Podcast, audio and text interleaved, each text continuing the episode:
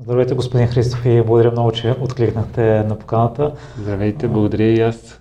Аз изгледах някои ваши участия по медиите и те обикновено са свързани с въпроси по специалността ви в пиар сферата, но мен ми се иска да разбера малко и за човека Александър Христов. Та, първо ще ви попитам за образованието, тъй като в предварителния разговор си говорихме, че по вашето време не е имало специалност пиар. Истината е, че специалността пиар в университетите започна точно в годината, когато аз кандидатствах, 95-та година. А, така че то тогава я е имало тази специалност, само много малко хора са знаели, или пък студентите са знаели какво точно е това. А, иначе образованието ми е международни економически отношения в УНСС, после продължих докторантура по комуникации, защитих докторат в Софийския университет, т.е. бях докторант в Софийския университет, защитих пред докторантура и така. И от тогава нататък вярвам в ученето през целия живот, което не бива да спира и което сме длъжни да правим така, че да придобива различни форми. Дали ще се учиш от новините, дали ще четеш книги, дали ще слушаш вебинари, дали ще посещаваш курсове, дали ще се учиш от хората, с които работиш, това никога не трябва да спира. Желанието ви за пиар сферата в кой момент се зароди? Аз казах, влязох в економическия и тъй като никога не съм влязох в економическия, защото тогава това беше една от перспективните възможности. И някакси, тъй като винаги съм бил повече човек на думите и на възможността за въздействие и за, така, за сътрудничество посредством думите, някакси от економическия това е частта от, от бизнеса, която е най-близо до това. Може би, ако бях живял като студент или преди да стана студент в някакви по-нормални времена, може би ще да стана я лингвист, я не знам какво, нещо друго. А, така че се намерихме заедно и така, не знаехме от начало какво точно е пиар, учихме се в движение, четяхме от чужди сайтове, опитвахме се да, така, да да пренастроим това, тези чужди практики за българската действителност. Опитвахме се да се оттърсим от много хора и много наслагвания, които говореха за пиар като пропаганда или като продължение на пропагандата. Успяхме да го направим, слава Богу. Всъщност в пиар първото, което ми хареса, като че ли е възможността да въздействаш, да въздействаш по добър начин на хората около себе си и после разбрах, че това е малка част от пиар и другото, което ми хареса повече. Другото, което е, ми хареса повече. А то е, че пиар не е само възможността да въздействаш на хората, а възможността да разбираш какви са особеностите на тези хора, какви са особеностите на обществото, в което живеем и да правиш промени в компанията, в която работиш, за компанията, за която работиш или въобще в политиката и в сферата на неправителствените организации и така нататък. Тази двупосочна комуникация, която ражда големите позитивни промени. Това е много повече пиар. Първото е, той имаше Пол Уилис, един пиар специалист, той беше в България и той каза, че съществена част от работата на пиар специалист е топута липстико на пиг, т.е. да, да слагат червило на прасе. А, но това е по-несъществената работа. Нали? Ти да, да украсяваш нещо, така че то да бъде продаваемо. Не, истинската пиар работа е да правиш промени, позитивни промени а, в а, дейността на компаниите, в дейността на правителствата, в дейността на организациите, така, защото те да работят по-добре и да функционират по-добре и да общуват по-добре с хората. Отново в предварителния разговор се говорихме, че важна стъпка в професионалното ви развитие да се научите да башкате здраво ритника, който да. ви е ритнал отвън е била първата ви работа като момче за всичко. Какви са уроците, които си взехте от нея? То урок от първата работа е а, ясен, че трябва сам да се справяш в живота си. Дали този момент ще дойде на 19, както дойде при мен, или на 33, както вероятно идва при а, някакви други хора, няма значение. Нали? Първата работа и възможността да, да, да управляваш своя професионален живот и финансите ти, те учи на страшно много неща. И да, това е ритника отзад, благодарение на който започваш да се развиваш. Аз това казах и предварителния разговор, страшно много вярвам в силата на ритника отзад.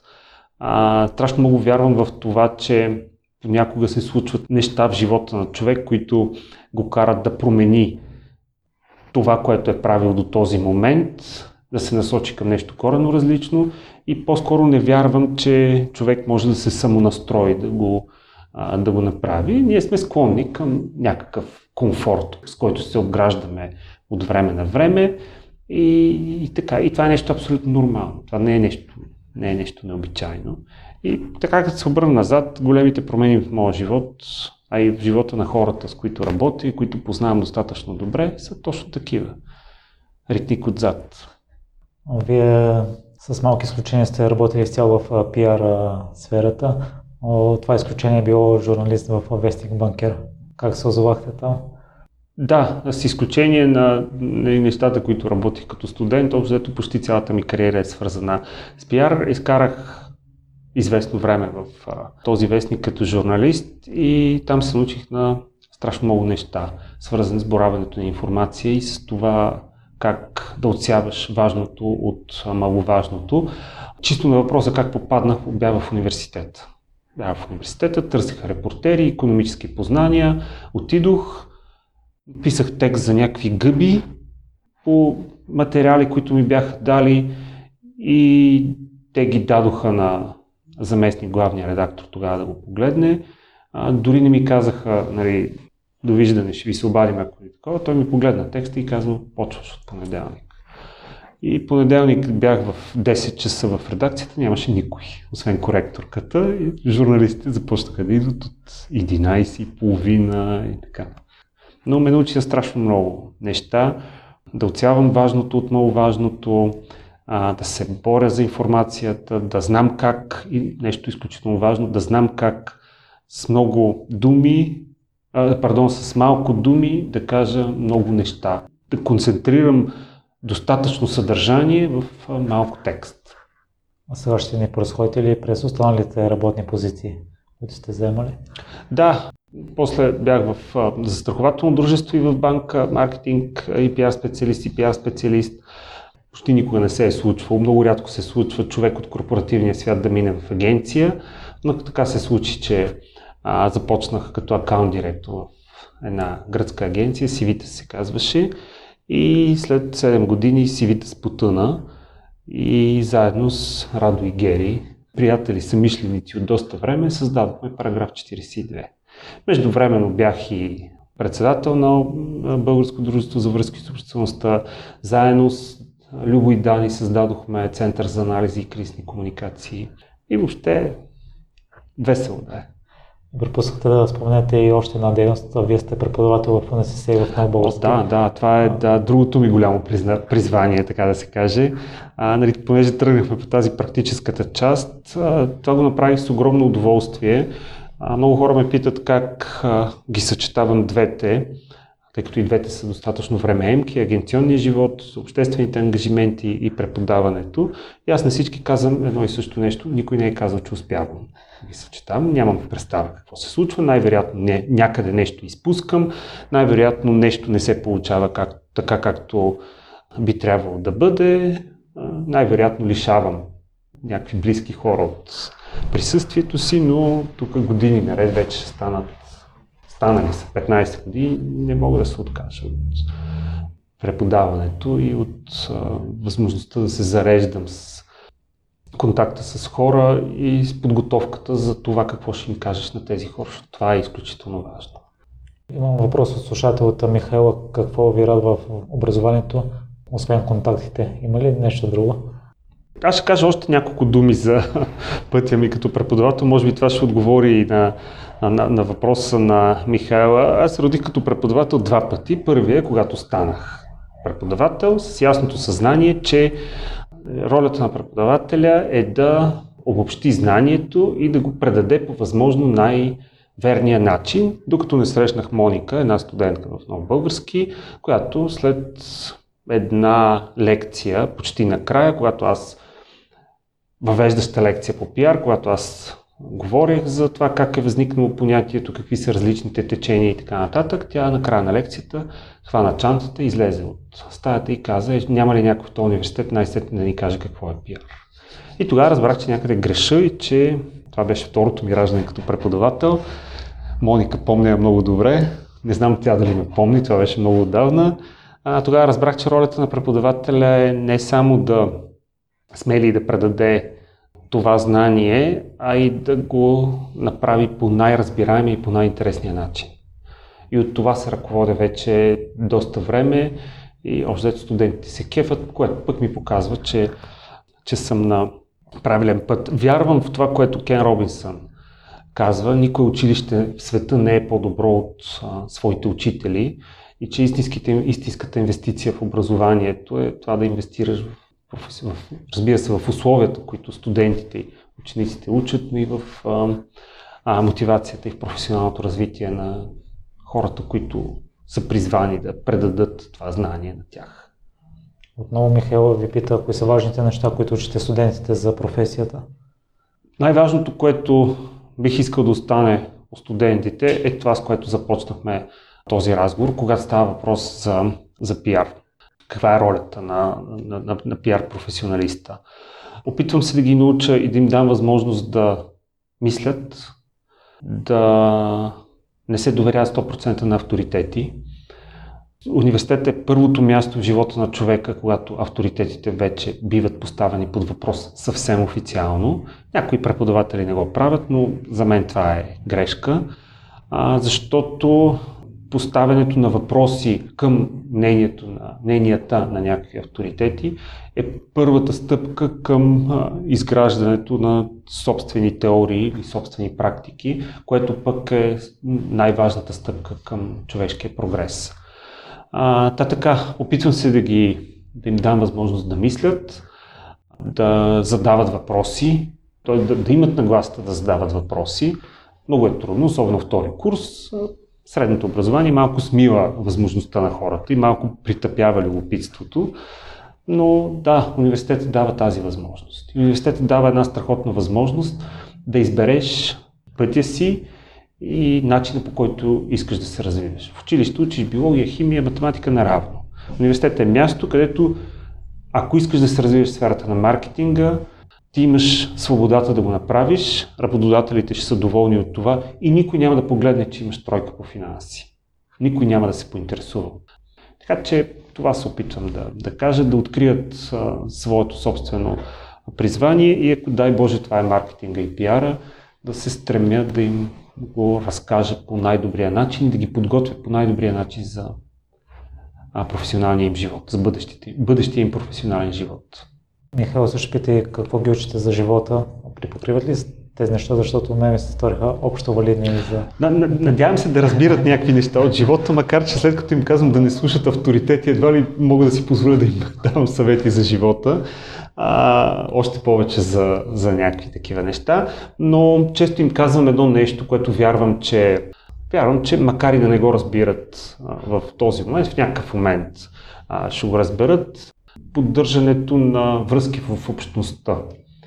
Студентите, да кажем, те са дадена специалност, а, независимо от това колко са, какви са и така нататък. Това е първата стъпка, първата тяхна стъпка към установяването на професионални контакти. И им казвам така, вие сте сега на 19, човекът до вас може след 20 години може да е търговски директор в една фирма, вие да сте представител на еди какво си, вие може да сте партньори, той може да ви е клиент или вие на него да сте клиенти и така нататък. Затова формирането на тази професионална общност трябва да започва от начало. И им казвам, нали, начините за това са, а, са много. Да участват в най-различни инициативи, университетски, извън университетски, а, да участват в, в семинари, да слушат вебинари и така по този начин да, да, да започват да формират професионална общност в сферата, в която те биха, биха искали да се, да се развият. Само малко е трудно, естествено. Нали? Те други неща са в главата, но, но да, но това е. А сега напрочет не изникват ли ви някакви източници, от които можем да черпим знания за комуникации и семинари, вебинари? О, има много. Дори в България започнаха много да се, а, да се правят. Ако почна да изброявам, със сигурност ще изпусна нещо важно, така че те наистина, наистина са много и стават все по-професионални. Това е хубавото, защото беше време, когато не бяха на достатъчно професионално ниво и така видимо отклоняваха знанията в посоки, които не са полезни нито за бранша, нито за хората. Това пък даваше един не особено, едни не, не особено позитивни штрихи на имиджа на пиара.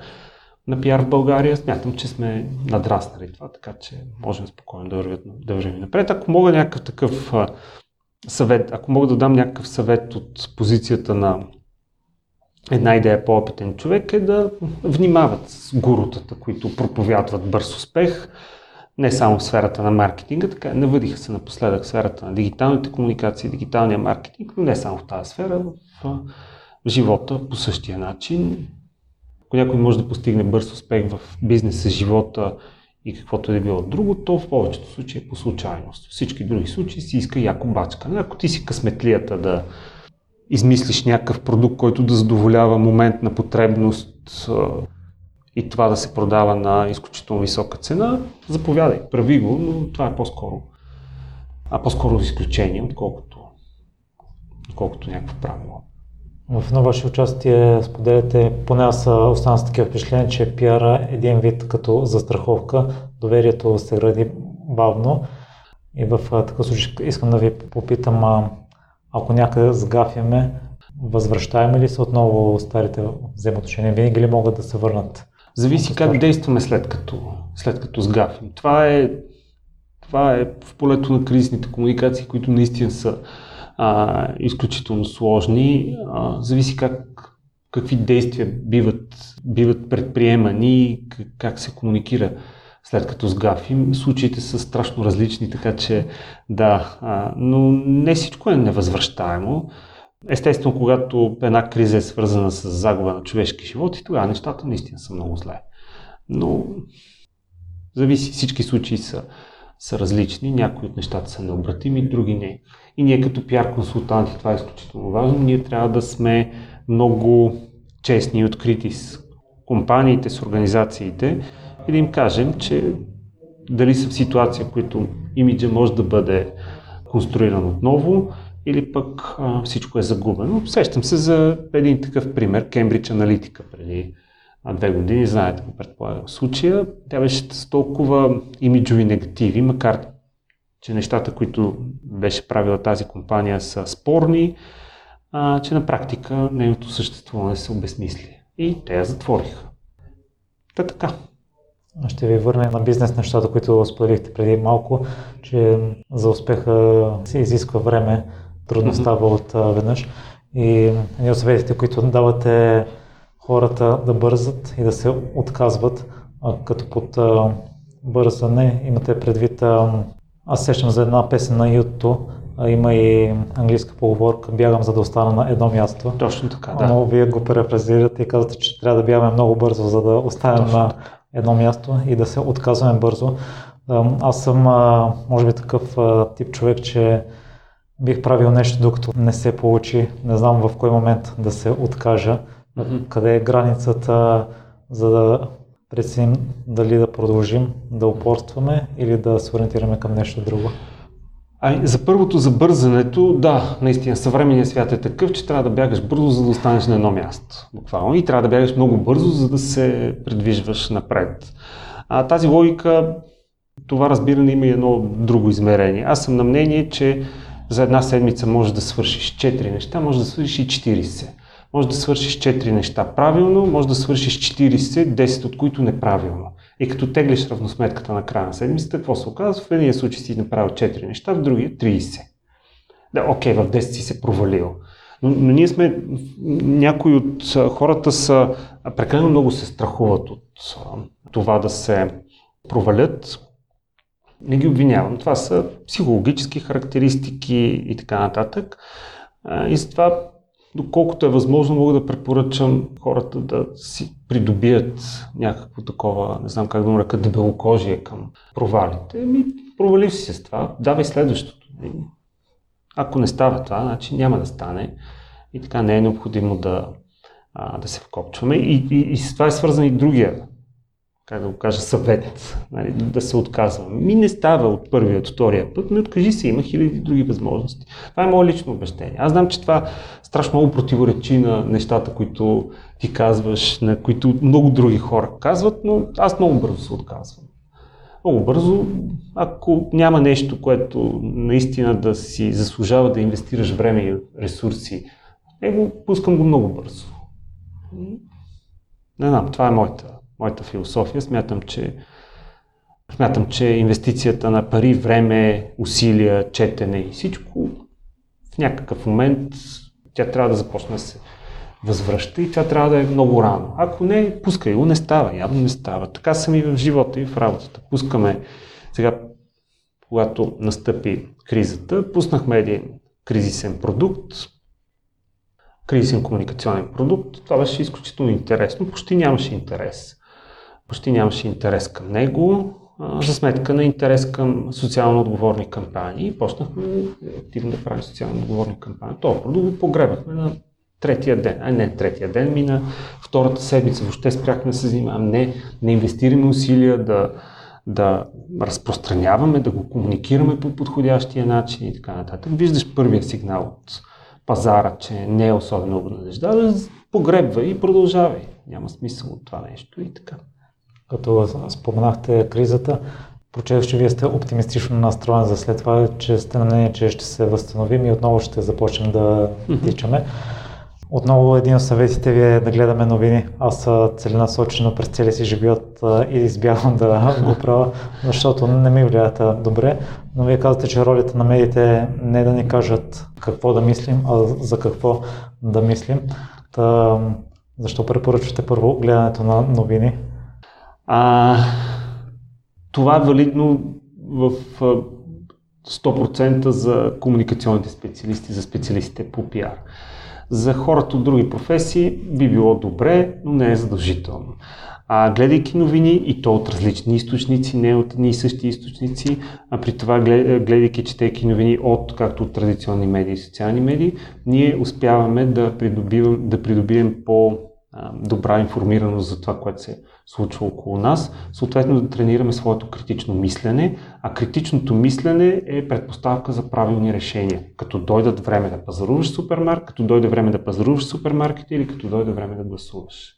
Това е причината. Аз знам, че много хора не, не гледат новини съвсем съзнателно, защото това ги натоварва, защото през последната година се говори само за коронавирус, пък когато няма коронавирус има катастрофи, пожари, земетресения и така нататък. Да, разбира се, прекрасно го знам, но смятам, че първо медиите имат своята отговорност за това да променят структурата на новините и начините на поднасянето им. Смятам също така, че ние като хора, които произвеждаме информация всеки ден във Facebook, Twitter, Instagram, TikTok и където и било друго, също имаме отговорност за това каква информация да качваме.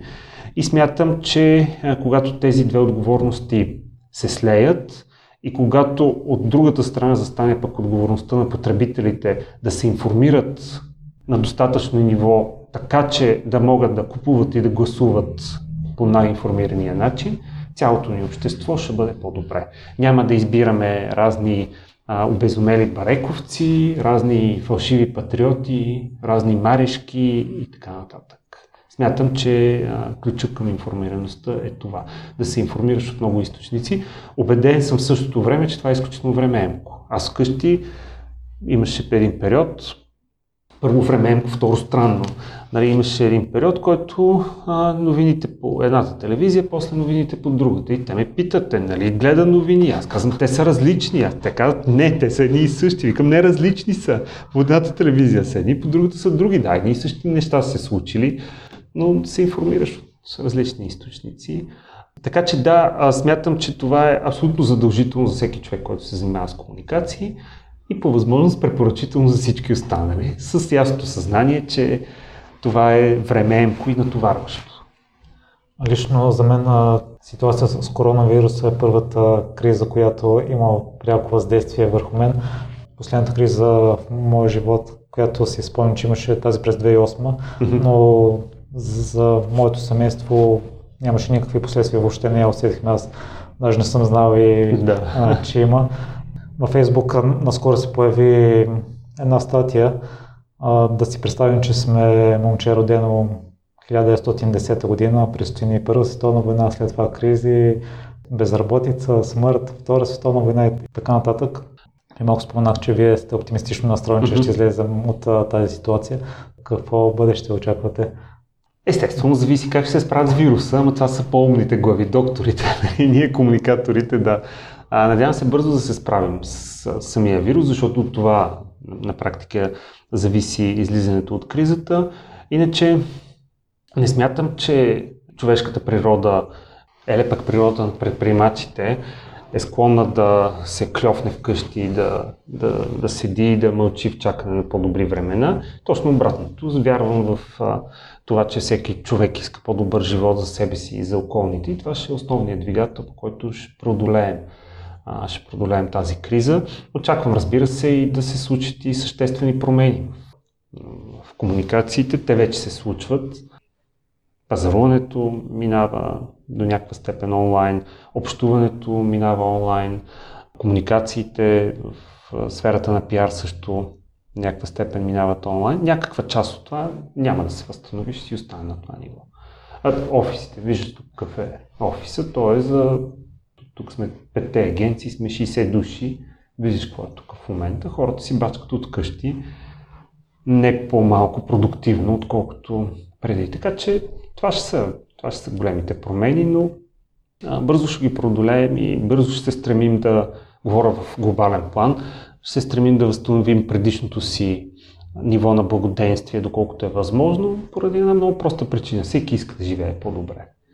Нали, дали ще си на 19 и ще искаш пари за себе си, джобни, за да не зависиш от вашите, или ще управляваш агенция, едно и също. Михаил също интересува обективността на медиите и тяхната роля в обществото днес.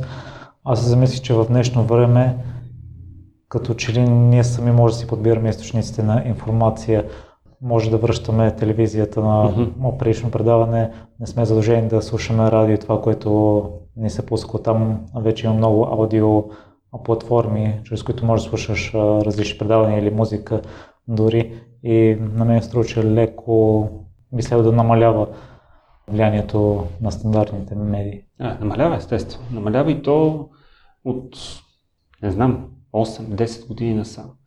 Намалява както ползването на традиционните медии, така и заедно с това и тяхното влияние и се премества в социалните мрежи, само че това не е влияние на аз това много съм против това да се казва социалните медии влияят, социалните мрежи влияят. Не, социалните мрежи са хората вътре. Тоест ние не се влияем от Фейсбук или от Инстаграм, ние се влияем от хората, които следваме във Фейсбук и в Инстаграм, с които сме приятели, с които поддържаме контакт. Те са създателите на информацията. Социалните мрежи са платформа, която дава възможност всеки от нас да, да изяви. Така че намалява. Много медии в световен мащаб търсят начини как да не да оцелеят, но да възстановят някаква част от баланса и някои от медиите се подават на економически и политически зависимости, за да го направят. И оттам почва да става криво и доверието към медиите, заради това, че за да оцелеят, някои започват да имат сериозни политически и економически зависимости. И такъв не е случай само в България. Много такива случаи има по целия свят. Ади от вдъхновителите ви пита колко трудно се намира работа в вашата сфера. Тя е една млада дама. В момента трудно, заради, заради пандемията, заради локдауна, който затвори много бизнеси и ограничи страшно много нашата работа. На практика отпаднаха всички събития, което е съществена част от работата. Абе всичко, което е свързано с събиране на хора на едно място, отпадна. Компаниите свиха бюджети, агенциите търсиха начин как да свият разходи. Така че в момента не е лесно, но пак казвам, надявам се да минем тази зима и от пролета всичко да тръгне нагоре.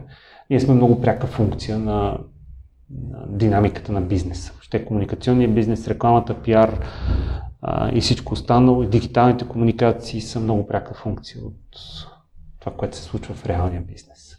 В едно ваше гостуване в края на миналата година пък беше точно обратното. Вие казахте, че трудно се намират хора. No, така беше. Да. И казвате, че професията е специфична, изисква се сърце и ентусиазъм и не много хора издържат дълго, което мен ме очуди. Какво им пречи да се задържат? Ох, много сме си блъскали главите за това какво им пречи да се задържат. Да се задържат. Аз не накрая стис, а, стиснах. Стигнах до някакъв отговор, сега ще го кажа. Да, преди година беше точно обратно. Всичко се промени на 180 градуса за, а, за два месеца. Абсолютно.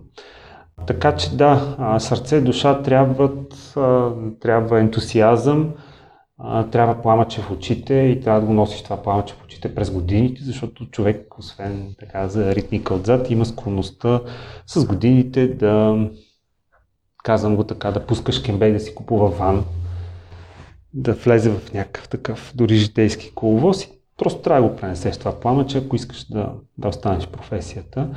А, защо хората напускат? Защото самата професия е достатъчно динамична и в този смисъл за някои изцеждаща от към точно към това, от към ентусиазъм и от към емоции. Този отговор, до който стигнахме с колеги, защо така се случва.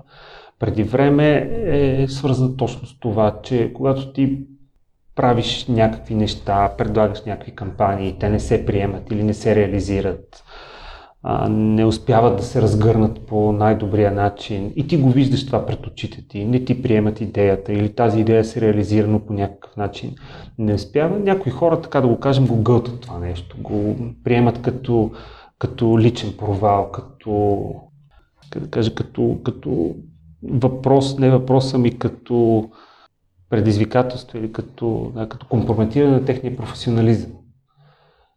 И това ги изтощава и минават 3-4 години и казват, повече няма да се занимавам с това, изморяваме и това. Това е причината.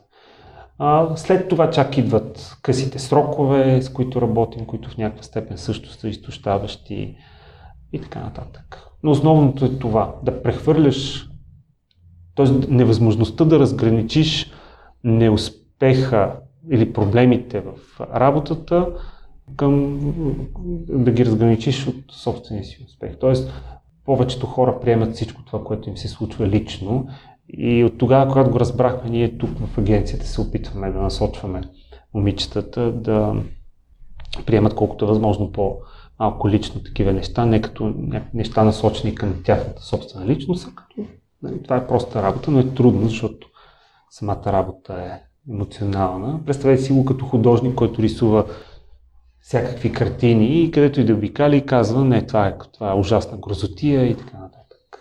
То, това по някакъв начин въздейства на.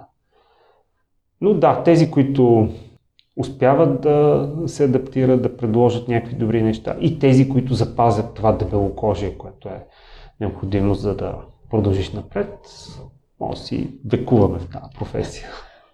Затова искам допълнително да ви поздравя, че сте се задържали успоредно с преподаването в университета и другите активности. Аз не съм се интересувал детално и подробно, но в моята глава най-добрите пиар специалисти в България сте вие, господин Аламанов и Дани Киряков. Благодаря за което, да. Вие тримата имате доста чести изяви по телевизията и аз лично не мога да си обясня защо някои хора или организации не ви наймат вас. Спомням си, че гостувахте някъде и споделихте, че кампанията на Пловдив, не мога да точно изпълня за... Да, за, град, за Европейска столица на културата. Да, да не си изпълнила на 100% целта. Искам да ви питам защо хора и организации не се насочват към вас, при положение, че се очаква да си свършите работата. Нямам представа. Всеки си знае какви са му целите и знае от какво има нужда, предполага от какво има нужда. Така че да, някои продължават да смятат. Видяхме го генерал Мотевчийски. Той до края не разбра, че това, което му пречи и това, което сри на неговия образ е комуникацията. До края не разбра. Най-вероятно перфектен лекар, прекрасен професионалист, обаче за два месеца разсипа всичко и, и нали, създаде напрежение в държавата, компрометира собствения си имидж и така. Има хора, които просто не, не го виждат това или не ги интересува, не им пука и така нататък. От една страна. От друга страна, ние, пиар специалистите, имаме, си имаме да си оправим собствената градинка, за да могат повече а, политици, а, хора от бизнеса, предприемачи да търсят нашите услуги. Така че част от работата си е при нас. Ние трябва да си я свършим. Първо да се доизчистим от а, хора, които са до голяма степен самозванци. Това си е наша работа. Ние трябва да поставим разграничения, да поставим да очертаем ясно какви са параметрите на професионализма и хората на бизнеса да знаят какво означава това е на пиар дейност да се извършва професионално. Първо. И второ, което е доста по-трудно, ние трябва да се научим да показваме, да измерваме и да оценяваме резултатите от дейността, да измерваме и да оценяваме ефективността пиар дейностите. Почти в никоя друга професия не е така ефективността в финансите е ясна. Много ясно фиксирани показатели или пък възможността да подготвиш някакъв достатъчно добър отчет и така. При нас е все още сме много трудни, много несъвършени. Говоря не само в България, това в целия свят е така. А, несъвършени в това да измерваме и оценяваме ефекта от нашата работа. Да кажем, окей, ти си инвестирал такава и такава сума в кампания или събитие, какво си получил срещу това? Ние боравим с променливи, като брой гости дошли на събитието, достигната аудитория и така нататък. Трябва да отидем няколко крачки по-напред и да видим как това е обвързано с дългосрочните промени, които правят. Страхотен пример е образователни инициативи, особено образователни инициативи за деца. Еми, хората, които инвестират социално, в социално отговорни инициативи, образователни за деца, искат, разбира се, да видят какъв е ефекта, не доколко души е достигнала, как се е повишило знанието на хората или знанието на децата, как се повишили знанията на децата или колко още деца са започнали да ходят на училище и, и, и как се е подобрило обществото от това. Тези ползи, тези резултати обаче идват след 10 години. Ти инвестираш в, например, дори в ранно детско развитие, инвестираш сега, чак след 15 години се виждат какви са реалните резултати от тази дейност, но ние трябва да се научим да го изискваме първо това от себе си и после да сме достатъчно честни, открити и отговорни пред предприемачите, пред хората на бизнеса и да кажем, да, да може да, го, да може да седим на тяхната маса и да говорим на техния език. С коя кампания се гордеете най-много? А, много са кампаниите, с които се гордея. А, понеже казах ранно детско развитие, работим с фундация за нашите деца и всичко това, което нали, първо започваме, но всичко това, което правим с тях за ранното детско развитие, наистина е повод за гордост. А с много други кампании. Те са, всяка от тях си е с различна, с различна стойност и с нещо, което е, нещо, което е по различен начин си го постигнал. От една страна гордостта идва от промяната, която си успял да направиш в обществото, позитивната промяна. От друга страна гордостта идва от а, успеха на самата кампания. Това много хора, включително и колегите ти, да се кефят на, на, на нея. Е така. Значи, много са. Предварителния разговор си говорихме, че не всяка кампания е успешна. Mm-hmm. Ще ми се ще да чуе за Неуспешна такава. Но, много искам да я кажа, защото това е страхотен урок. Работихме с, с едни симпатяги, които правят курсове за, курсове за деца, курсове по добри обноски, по поведение и така нататък. И решихме, тогава те решиха да направим курсове за тинейджери.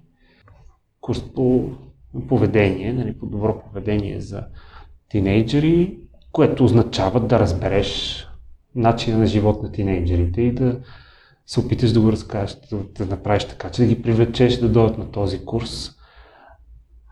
Пробвахме, търсихме какви канали ползват, какви думи използват, как се свързват помежду си, от какво се интересуват, ходихме, мислихме и така нататък. Пуснахме курс, нито един човек не дойде, нито един тинейджър не дойде на този курс. курс. Нито един. И така, и тогава много неща си изговорихме вътрешно, защото наистина та, познаваш поведението на домакинствата, познаваш как сключват застраховки, познаваш защо пазаруват в този и магазин и изведнъж срещаш с едни тинейджери и ти нямаш никаква представа какви са те, от какво се интересуват и как каджаба да дойдат на един курс. И какви канали ползват, кое е cool, кое е шит. И така. Прочетох за вас и аз съм, мога да го потвърда от личен опит, че се работи много лесно и винаги е било така. Защо останахте скромен, ви го определил? Не се възгордяхте, въпреки успехите, които сте постигнали? Аз не живея с мисълта, че съм постигнал някакви грандиозни успехи. Може би това е отговора на въпроса. Кефа се на това, което правя, бачкам си. И това наистина не живея с мисълта. Не живея с мисълта, че, както казах и на другия въпрос, защо, нали, как успяваш, не живея с мисълта, че винаги успявам. Може би това ми дава тази трезва преценка. Може би съм такъв и по принцип, може би това от Шопското потекло, нали, баща ми светло памет, той е тук от Шопския регион, знаете ги Шопите, те са такива по критични към себе си, към всичко останало и може би оттам идва това нещо, нали, да не се да не си вярваш прекалено много, независимо от това какво си направил. И така, нали, вярвам, че всеки има своя роля, своя мисия в обществото и нямам никаква причина да се измервам с хора, които имат други професии, биолози, лекари, инженери и така нататък. Няма, няма никаква причина да, да, да, да, да се стремя да, да обяснявам, че съм по-добър. Ми не, всеки си е най-добър в това, което прави. Всеки се стреми да бъде по-добър в това, което прави. От предишни ваше участие, още едно нещо ми направи впечатление. Вие споделяте, че правилата дават свобода Мислите да разясните малко по-подробно какво сте имали предвид? Ами, а, а, липсата на правила поражда свободия, поражда анархия. А, правилата ти дават рамките, в които ти можеш да маневрираш. И колкото по-лесно се научиш да маневрираш в тези, колкото по-бързо се научиш да маневрираш в рамките на тези правила, толкова по- по-добре ще ти се случват нещата, а рамките, каквито и да са, те са рамки, това означава, или правилата, те дават някакви рамки, те дават някакъв периметр. В този периметр имаш пълна свобода да правиш каквото искаш. Също вие, господин Христов, прекарвате много щастливо време с семейството си. Каква ви е връзката с него? Надявам се добре, дъщеря ми е тинейджърка, така че тук вече нали, преминаваме през един период, който не се знае как ще се поддържат. Малкия е второкласник, той е голямо диване и да, с него най-темперамента ни е един и същи. Като темпо на живот и общо си пасваме, ставаме рано, ходим, караме колелета, така че... Така че се разбираме. Не знам, има някакъв период, когато става въпрос за семейството, някакъв период, който с децата си окей, okay, после един 10 годишен период, който те не искат да чуят много, много за теб. Не искат да, да, да те виждат, да те чуват. После пак има вече като...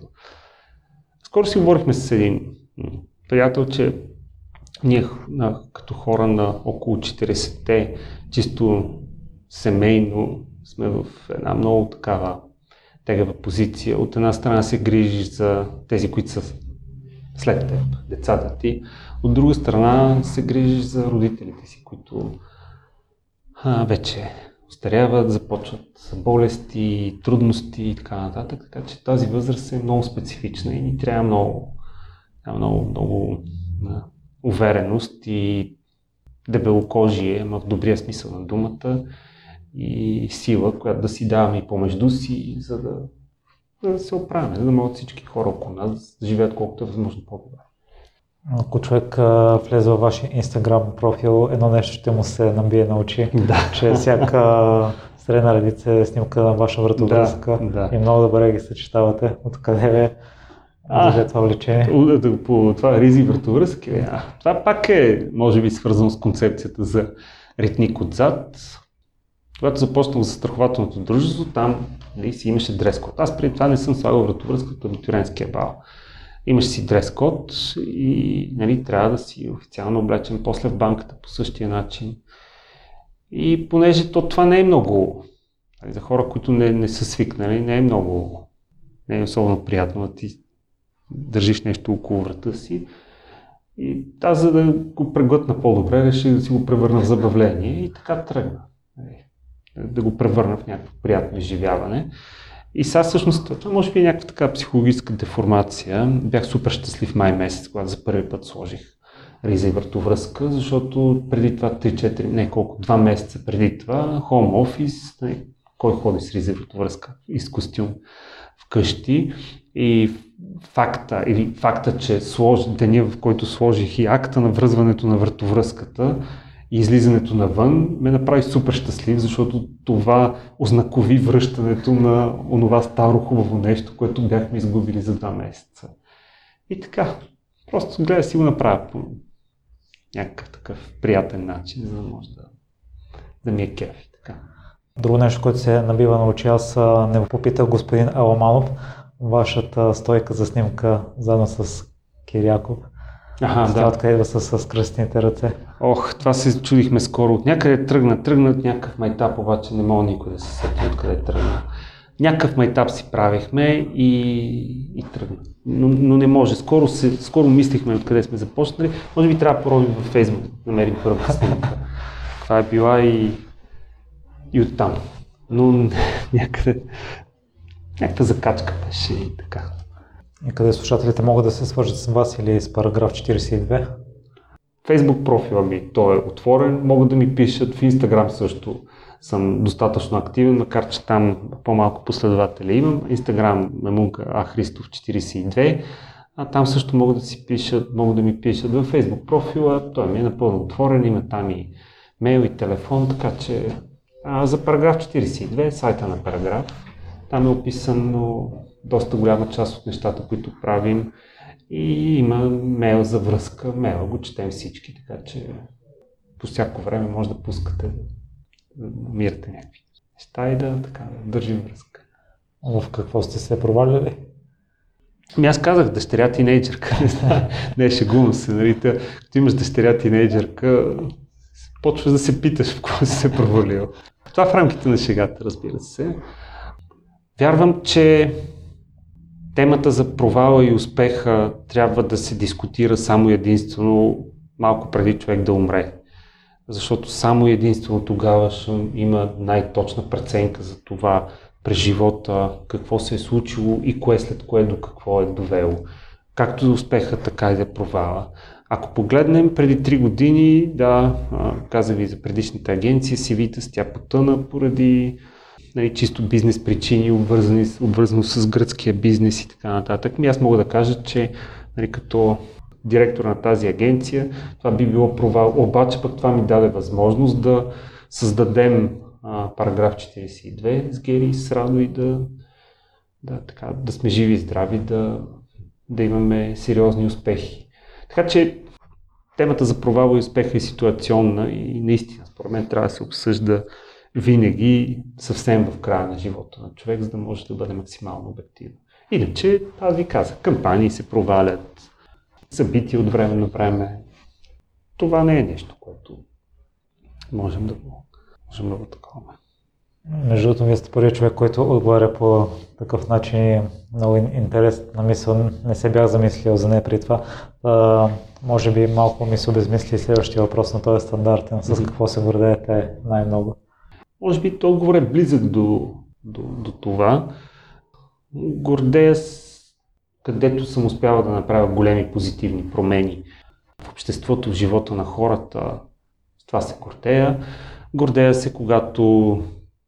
Или се кефе, може би не гордея, когато в лекция, като кажа ми колеги, това е за днес и никой в залата не мърда да си мисли, че има още.